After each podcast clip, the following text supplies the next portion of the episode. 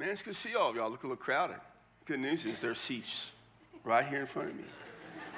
I'm just going to stand here the whole time and preach from this one spot. If you're a guest, my name's David. I'm the pastor of the church. We're glad you're here. You're welcome to come to anything we have going on if it pertains to you anytime. We just love having you. Hope you always feel like you can be uh, a part of our church. We're in a series that's entitled But God. And uh, it, it, we're going to finish it up today. It started the first of the month.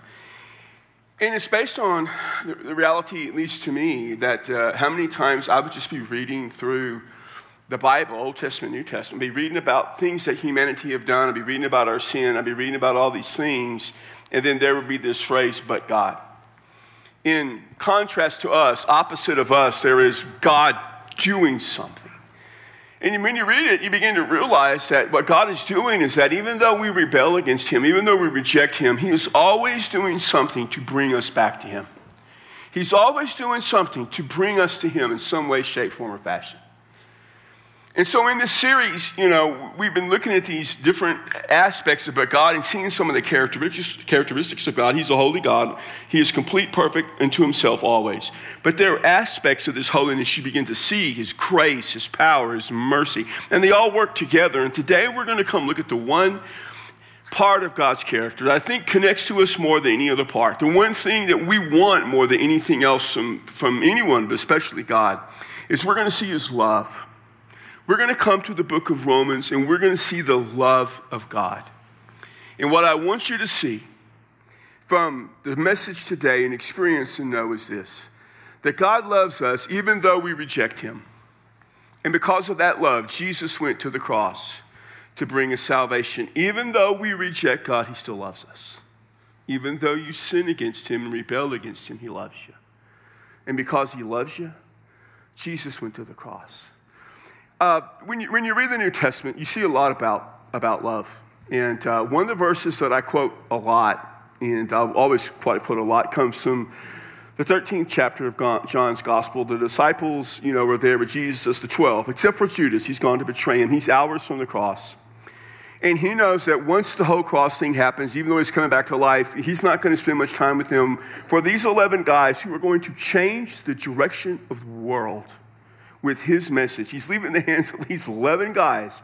He spends his last time with them, and, and he says this to them. He says, I'm going to give you a new commandment. It's, it's, new, not in the sense that they've never heard this before. It's new in the sense that it has a freshness and a vitality to it. He says, Here's a commandment I'm going to give to you. You guys need to love one another. And if you will love one another, people will know that you follow me because of that. That's how they're going to know who you. That's how they're going to know about our faith is when you guys learn to love one another. And he said this because he'd already talking about love. It was understood that they loved God. In the, the last sermon that I preached in uh, 23, that was that December 31st, just five weeks last year, you know, a few weeks ago. I preached from uh, Mark chapter 12, which is also found in Matthew 22. When they said, What's the greatest commandment? He said, Love God more than anything. You I, hope, I hope that stayed with you. Those of you who heard that, you're I pray about this all the time. God, help me love you more than anything. I want to love you more than anything. And then as a result of that, I want to love other people. He understood that they would love God, but they got to love one another, man. And when, when you think about what love is, we come to that verse, John 3.16, it says, God so loved the world, he gave his one and only son. Anyone that would believe in him would never perish but have eternal life. Remember, God really does love us. The concept of love that's found in the New Testament, the word that is used is, is a different con- the basic word used is couple, is different than what you find in the world today. On a regular basis, I have people coming to me, and I see this all the time now about Christians. They try to, people outside the Christian faith, try to take our terms and our, and our thoughts and use it against us. Even some people within Christianity misunderstand the concept of love. For you see, the world's concept of love, the way the world thinks about love, is sometimes they'll say, well, you know, how could God say you know, he loves people when he doesn't do this or that? They keep thinking it from themselves, but the world's concept of love is very similar to this Greek word eros, which is never found in the New Testament. But it's a very common word in the Greek language. In fact, we got our word erotic from it. We got a lot of words from it. And it's a love that comes from within a person. It can be good or bad. I mean, if I fall in love, you know, when I fell in love with my wife Debbie, that came from within me. Now, I mean, that was it was a great love, and I, and I, did things for her, she did things for me, but it was a love that comes from within. And the shallowness of love, the pettiness of love, the selfishness from love, this whole concept, if you love me, you'll do this for me, it comes from the love that's within you. But that's not what the word we find in the New Testament means. There's a couple of words used. One word used in the New Testament is the word phileo. Um, and we, we kind of, it's a verbal form. It's the idea of Philadelphia, the city of brotherly love. It's the concept of the love that's of a friendship. It means affection. It's a great word. And, and we can have all types of affection, and that's cool. I mean, you know, you, you love your pets, there's an affection for them. You know, you can, you can love your favorite restaurant and the people at the restaurant, you can have this affection for them. But even though that's used in the New Testament, that's not the basic word. The basic word, and if you've grown up in a church at all or been to a church much at all, you've probably heard it. It's the word agape, that's the noun. The verbal form, agapao, that's the word love. And here's the interesting thing outside the Bible, you just don't find it. It wasn't very common at all, it just wasn't used. Now, in the Old Testament, their concepts of love, when they translated before Christ came, when they translated, the Jews did, the Old Testament into Greek in something we call the Septuagint, they used this word agape to kind of capture the different ideas of God's love. This is used over 200 times. And so when you, you get to the New Testament, those guys, especially because they grew up Jewish, they understood that term agape. But when they began to apply it to the faith and talking about Jesus and the things that Jesus said and how he loved, it came, though, with a whole new meaning. It took a whole new shape. In fact, the very best definition of that word agape, or the verbal form agapao, is found in John 3.16. When it says, God so loved the world, he so agape the world that he gave his one and only son. So here's the concept the idea of agape does not come from within you and I, it comes from within God. It is a love that is generated by God. And when I become a follower of God through faith in Jesus Christ, and I'm a follower of Jesus, that concept of love is then born within me, and I begin to have that understanding of love that love always comes from God. It is a selfless love. It is a giving love that I don't generate from within myself.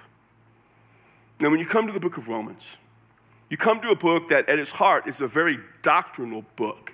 Paul wrote this. He had not been to Rome. It's in the mid 50s. He hadn't been to Rome yet. He didn't start that church. We don't know who started it. Peter didn't start it. That church started really early, like right after Acts chapter 2. Somehow people get to Rome. You can assume it started early. We know from the book of Acts and from other things that Paul wrote before Romans, there were churches. There's a church in Rome, Christians in Rome, so they were already there. Paul was going to go to Rome. He wanted to kind of introduce himself. He wanted to say some things to them to kind of to kind of get going there. And so Paul wrote this book we call Romans. He begins it early on. He wants to lay it out. And so in Romans 1 16 and 17, he says, I'm not ashamed of the gospel. It is the power of salvation for anyone who might believe, first for the Jew and then for the Gentile. For it, the righteousness of God is revealed from faith, first to last. And then he says this For the just or the righteous person will live by faith. And so he lays out his fundamental doctrine of that salvation is by faith, and we are made just or we are declared just in the sight of God. He then spends the rest of chapter 1, chapter 2, in chapter 3, talking about how sinful we all are. Gentiles, Jews, it doesn't matter. We're sinners. Romans 3:23, we're all have sinned and fall short of the glory of God. Then in chapter 4, he talks about Abraham. And he talks about Abraham not being made right or declared right in the eyes of God because of circumcision or works of the law, but by faith. And so he begins to establish that to be right, to be declared right by God, to be just, to be righteous is by faith, and only by faith. Having used Abraham as his example, he then begins chapter 5. And though we're going to focus on verses 6 through 9, I want to read to you Romans chapter 5, verse 1. Understand, he didn't write in chapters, we divide it this way. Here it says, Therefore, the word therefore is always important.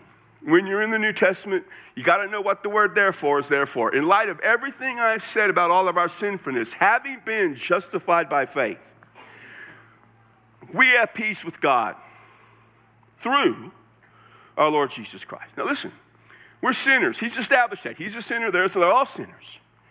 But we're believers now. And we have been justified. I'm going to talk about justified in just a second. We have done that. That's happened. And now we have peace with God. We're no longer at war with God. We're no longer rebels against God. Even though we still sin, we're right with God. We have peace, but it's all through the Lord Jesus Christ. It's all through Jesus. He says this We have been justified by faith. Our faith, and we saw last week, God gives us the faith that we have that saves us. We exercise it, we utilize it, He gives it to us. We have been justified. The word justified means to be declared in right standing. Sometimes that word is defined or translated righteous. And in a few moments, we're going to be in verses 6 through 9. We'll see the word righteousness. Uh, we'll see the word justified again. It comes from the same fundamental Greek word. Context determines how it is, and it means to be declared in right standing. It's a legal term. It does not mean to be made right. Sometimes we use it interchangeably. It's no big deal in our world, but to be made right is the act of sanctification. That's a big, fancy church word, and I don't even try to use it. It just means to be cleansed and be holy, to be made right by God. Our sins are forgiven. To be justified or righteous is to be declared right. It's a legal term. Put it to you this way let's just suppose, let's just suppose, let's just suppose I was to get a ticket. It may have happened. You get a ticket for a lot of things. You get a ticket for speeding. You get a ticket for running a stop sign. You can technically get a ticket when you're driving down the highway in the left hand lane and you don't pass anybody. They don't give that ticket out enough. I, a lot of times, I'm in the left hand lane. You're in front of me, you ain't passing nobody. I'm going around you. And here's what happens when you go around. Here's what they're doing when you pass that person. They're doing this. They're at 10, and they're two, and they're barely looking over, and they don't look at you as you go by in 0.2 seconds. One day I got that ticket. I'm flying down the left, but I ain't passing nobody because ain't nobody to pass. The officer pulls me over and says, You realize you were in the passing lane? I'm saying, You got to be kidding me. Me, of all people, going to get a ticket for driving in the lane, which you pass everybody. I'm like, I'm here because if I'm not here now, I'll be here in about, oh, 10 or 15 seconds. So you got to go to the judge to pay. Now, you can pay the ticket online. Let's just say you go to the judge. And so the ticket, let's just say for the sake of argument, it's 100 bucks. That was 40 years ago, let's just say. So you're out of right standing with the court because you owe money, because you offended the court. Evidently, I offended the judge somehow. So I pay the ticket, and when the judge says you paid it and he bangs that gavel, I have been declared in right standing with the court. The judge and I, we're good. And I'm right. And I don't owe anything. Everything's been declared. That's the way it is with God. At some point, we don't earn it. We don't, we don't deserve it, but God declares us right. Now, you got to put, you know, we don't pay in the ticket. That part's out the door. So that's where the analogy breaks down. And unlike the ticket, nothing stays on our record. Trust me, tickets stay on your record. But I am now, in the eyes of God, legally, it looks, I'm declared in right standing. That's what the word justified means. It's a major theme of Paul. We are right with God. It happened through the faith that he gave me, I exercised. Then in verse 6, here's what he says Paul says, For while we were still helpless, at just the right time, Christ died for the ungodly. We were helpless. We were in our sin. There's nothing you can do about it. And then at right time, just the right time, there's two different words for time. One word for time, you get our term chronometer from it, like a watch. It means the exact time. So back there, there are three clocks back there. Two clocks tell me what time it is. One clock tells me how much time I have left. That's the one you care about. Those clocks matter because it tells me where I am in the course of my sermon. For instance, right now, I am not where I should be. I've got to catch up. So I'm going to talk really fast or I'm going to cut something out. But I'll make it. I'll get you. I'll get you there on time. That's not the word used. The word used is the word chronos, which means season of time.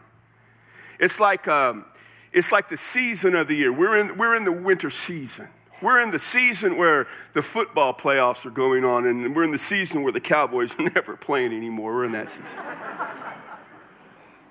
and just the right season, not worried about the exact date or time, but it's just the right season Christ died. When, God, that season, when that season was, when God was ready. Not when you and I decided. Not when you and I were ready. When God was ready and He died, get this for the ungodly. The word ungodly is those in rebellion against God. He died for all of us. All the ungodly, all the family you don't like, all the people you don't like, all the people I have to pass in that left lane, all of them including me. He died. And here's the irony of it, Connie. And Paul uses this illustration. One will, in verse 7, hardly die, rarely die for a righteous man, though perhaps for the good man, someone would dare possibly have the courage to die, is what that means.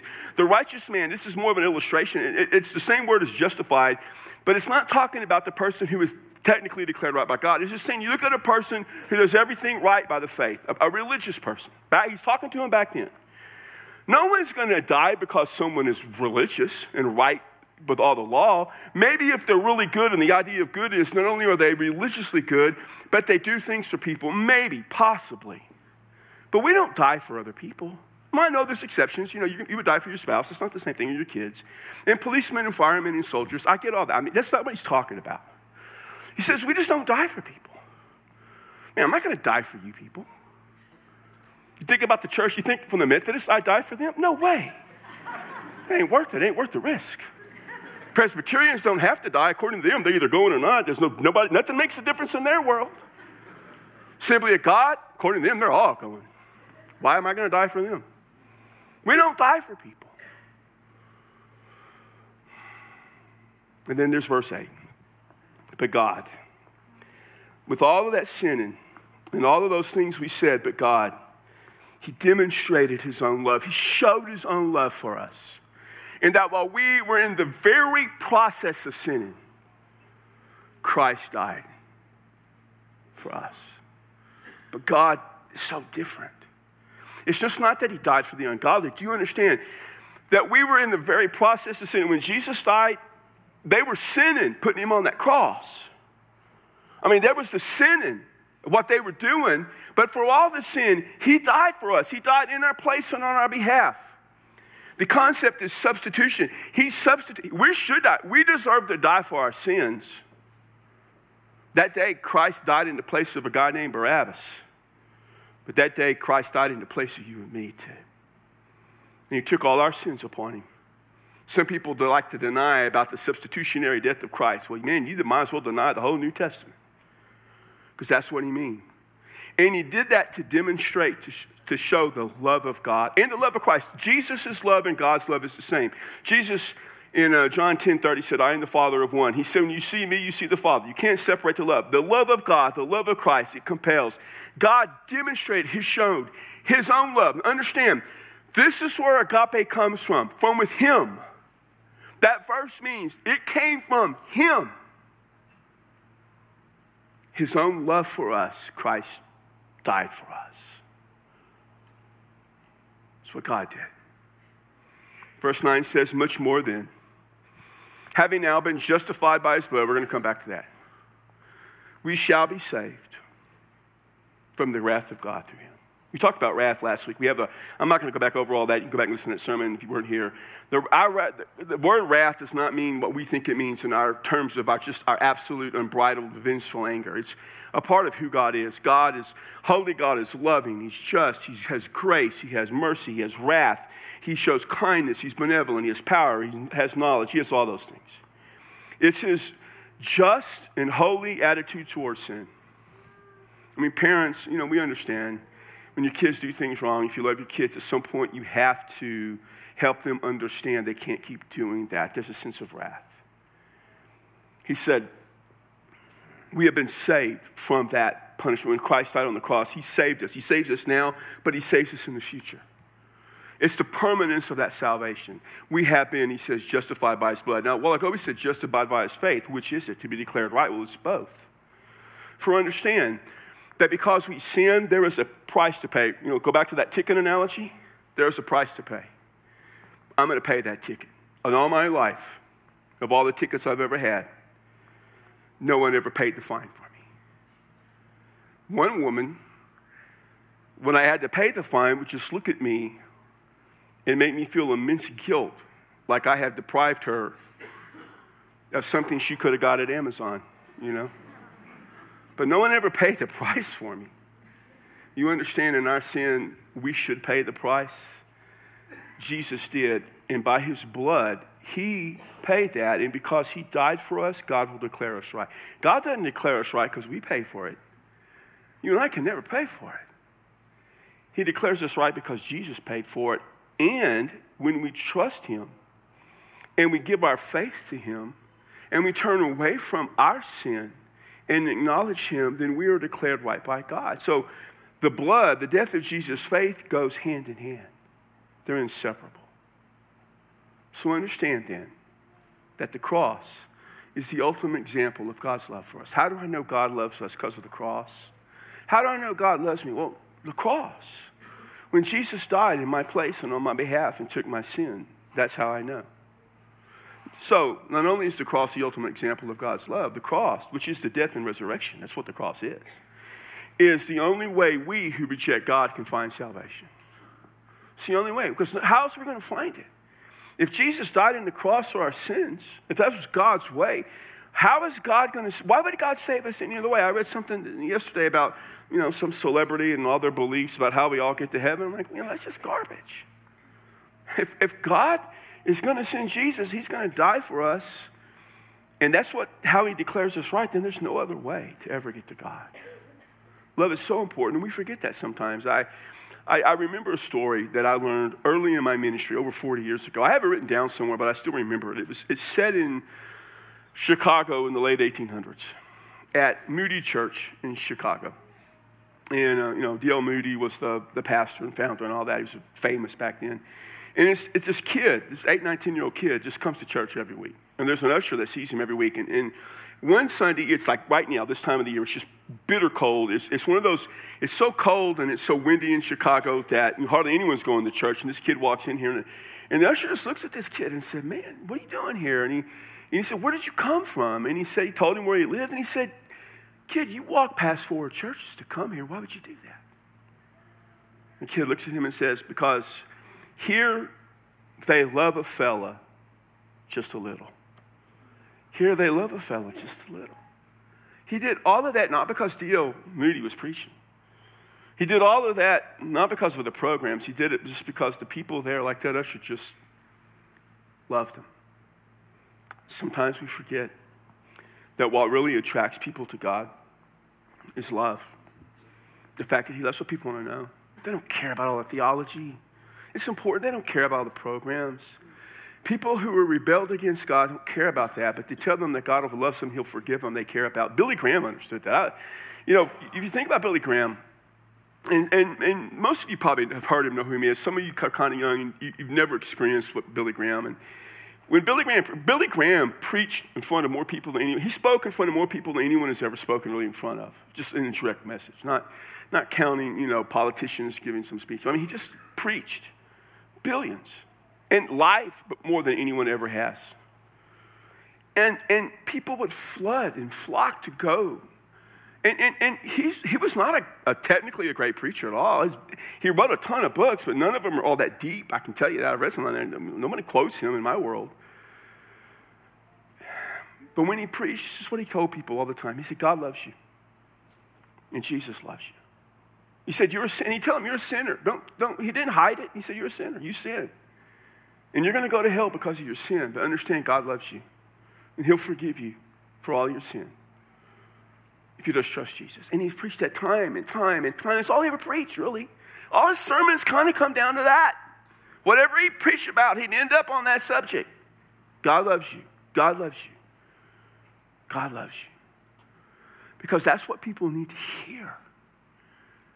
Because that's what people want to hear. Let me tell you something. We didn't love God, God loved us. We didn't love God, but He still loved us. We worry about so many things in churches, and they're somewhat important, I get it, but we worry about them too much. We worry about theology all the time. But you know, all the churches I've ever interviewed, and I, I mean to say, I have not interviewed with another church since I came here yet. But all those churches, don't take it for granted. They all want to know theology. And I get it, I get it, I get it. And we worry about programs. Some programs, you know, there are some churches who's had the same programs for 50 years. They stopped working 48 years ago, but your great grandmother loved it. And there are churches who worry about their traditions and their styles of worship. We got, you know, the 830 style. And we got the 945, 11, 12, 15 different style. 830 style today because Mike was gone and got Brian. So they got a little of this style, you know. And Rachel were there. They got a little of your style. You offended like 10 of them just by being there. But Brian offended all of them, so you're okay. We worry about those things. I'm not saying they're not important, but let me tell you what, it's not really what mainly matters. I mean, you think about Jesus, he didn't deal a lot with theology. It's not that he wasn't theologically correct on everything he said he did. He's God, of course he is. He just didn't stress it. He didn't worry about programs. He didn't start any programs. Ministry, he did ministry based on love. But you know what Jesus never did? I hear churches all the time, you know, we got to end poverty and hunger and uh, all that. Jesus said, You'll always have poor people.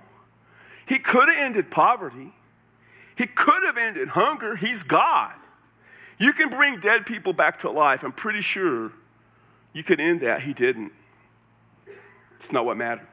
Not most, not number one. He didn't care at all about the religious traditions. I mean, he fought the religious leaders because of their dumb traditions.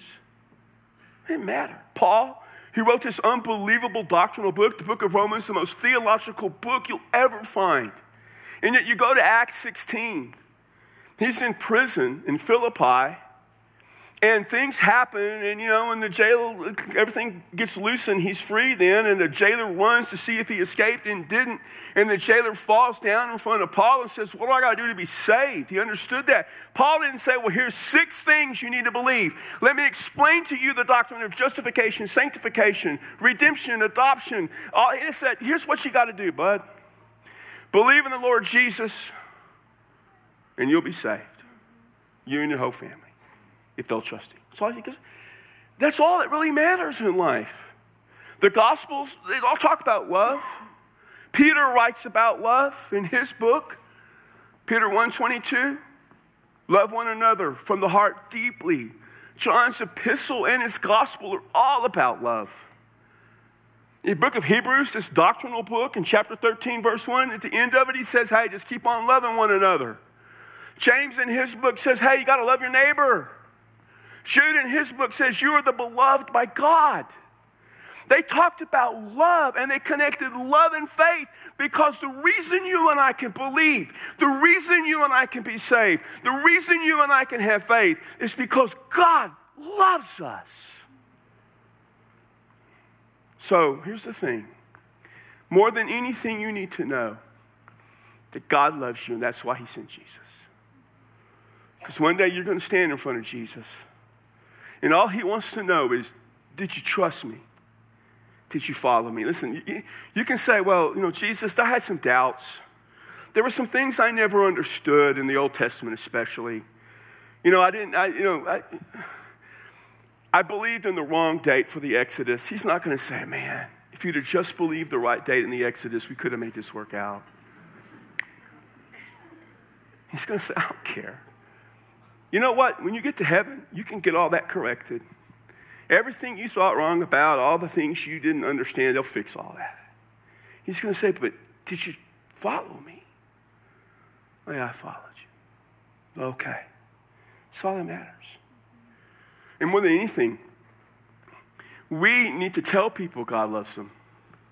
So that's why He sends us. Jesus said at the resurrection, as the Father has sent me, so send I you. Why did the Father send Jesus? So people would know that God loved him, and that's why he went to the cross. So that's why he sends us. He says, go make disciples. We get that all messed up, and people think discipleship making involves 20 different programs and all these steps you got to follow. No, it means to get people to become believers. That's all. Before he left and went to heaven in Acts, he said, The Holy Spirit's going to come upon you, and you're going to go witness. Just go do that. And so we tell people that Jesus loves them. It's an amazing thing when you think about it. That even though we rebelled against Him, God keeps finding ways to bring us back. And the ultimate way that He did it, and the final way, is through Jesus. So that's why I began this message saying this that God loves us even though we rebel against Him and reject Him. And because of that love, Jesus came to save us. So, have you experienced the love of God in your life? Have you turned away from your sin and trusted Jesus to save you? Because you can do that right now and give your life to Him and trust Him. in the moment, if you want, you can come and talk to me or some of the other people standing here about giving your life to Christ. Maybe what you need to do today is turn away from your sin because you know you believe in Jesus, but you've been sinning a little bit too much, and you need to turn away from that. Well, you need to do that. Absolutely need forgiveness. And maybe you want to pray for somebody that you love. You can do that. If you want to join our church, you can. But mostly, what I just want to encourage you to do now that this whole series is over is to walk out of here today knowing God loves you because He really does. So, Father, thank you for loving us. And thank you for showing us how much you love us by Jesus going to that cross to die in my place. He died on my behalf. And He took the price for all my sin. And He paid it. And now, because of faith in Jesus, you have declared that I am right with you. And ultimately, God, that's what we need to be right with you. Amen. Would you stand?